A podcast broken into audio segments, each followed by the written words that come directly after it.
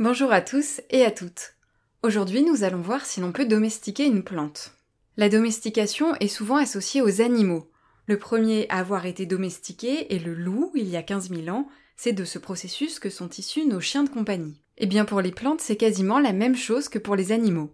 Les premières plantes ont été domestiquées il y a environ 10 000 ans, période à laquelle on situe le début de l'agriculture. Domestiquer une plante sauvage, c'est la cultiver et choisir quels individus on va laisser se reproduire pour favoriser des caractères particuliers. Cela peut être la résistance à une maladie, à des insectes, un rendement plus important, une adaptation au climat local ou encore des critères esthétiques ou gustatifs.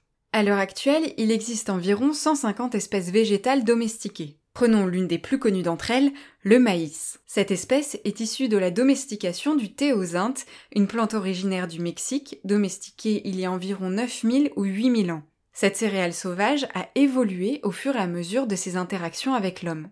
Par exemple, le maïs a aujourd'hui 50 fois plus de grains que son ancêtre sauvage. Et si certains caractères se développent, d'autres disparaissent, au cours de la domestication, le maïs, comme un grand nombre de céréales, a ainsi perdu la capacité à disséminer ses graines. Une même plante sauvage peut d'ailleurs donner des plantes domestiquées très différentes.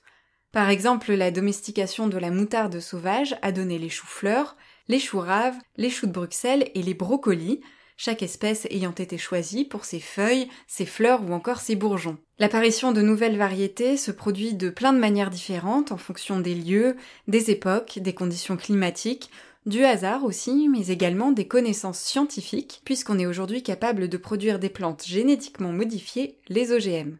Comme la biodiversité sauvage, la biodiversité domestique décline, principalement à cause du passage de l'agriculture vivrière à l'agriculture intensive. Pour garder la trace de cette biodiversité domestique, il existe des banques de semences dans lesquelles sont stockées des dizaines de milliers de graines. La banque de semences de Svalbard en Norvège conserve ainsi près d'un million de variétés.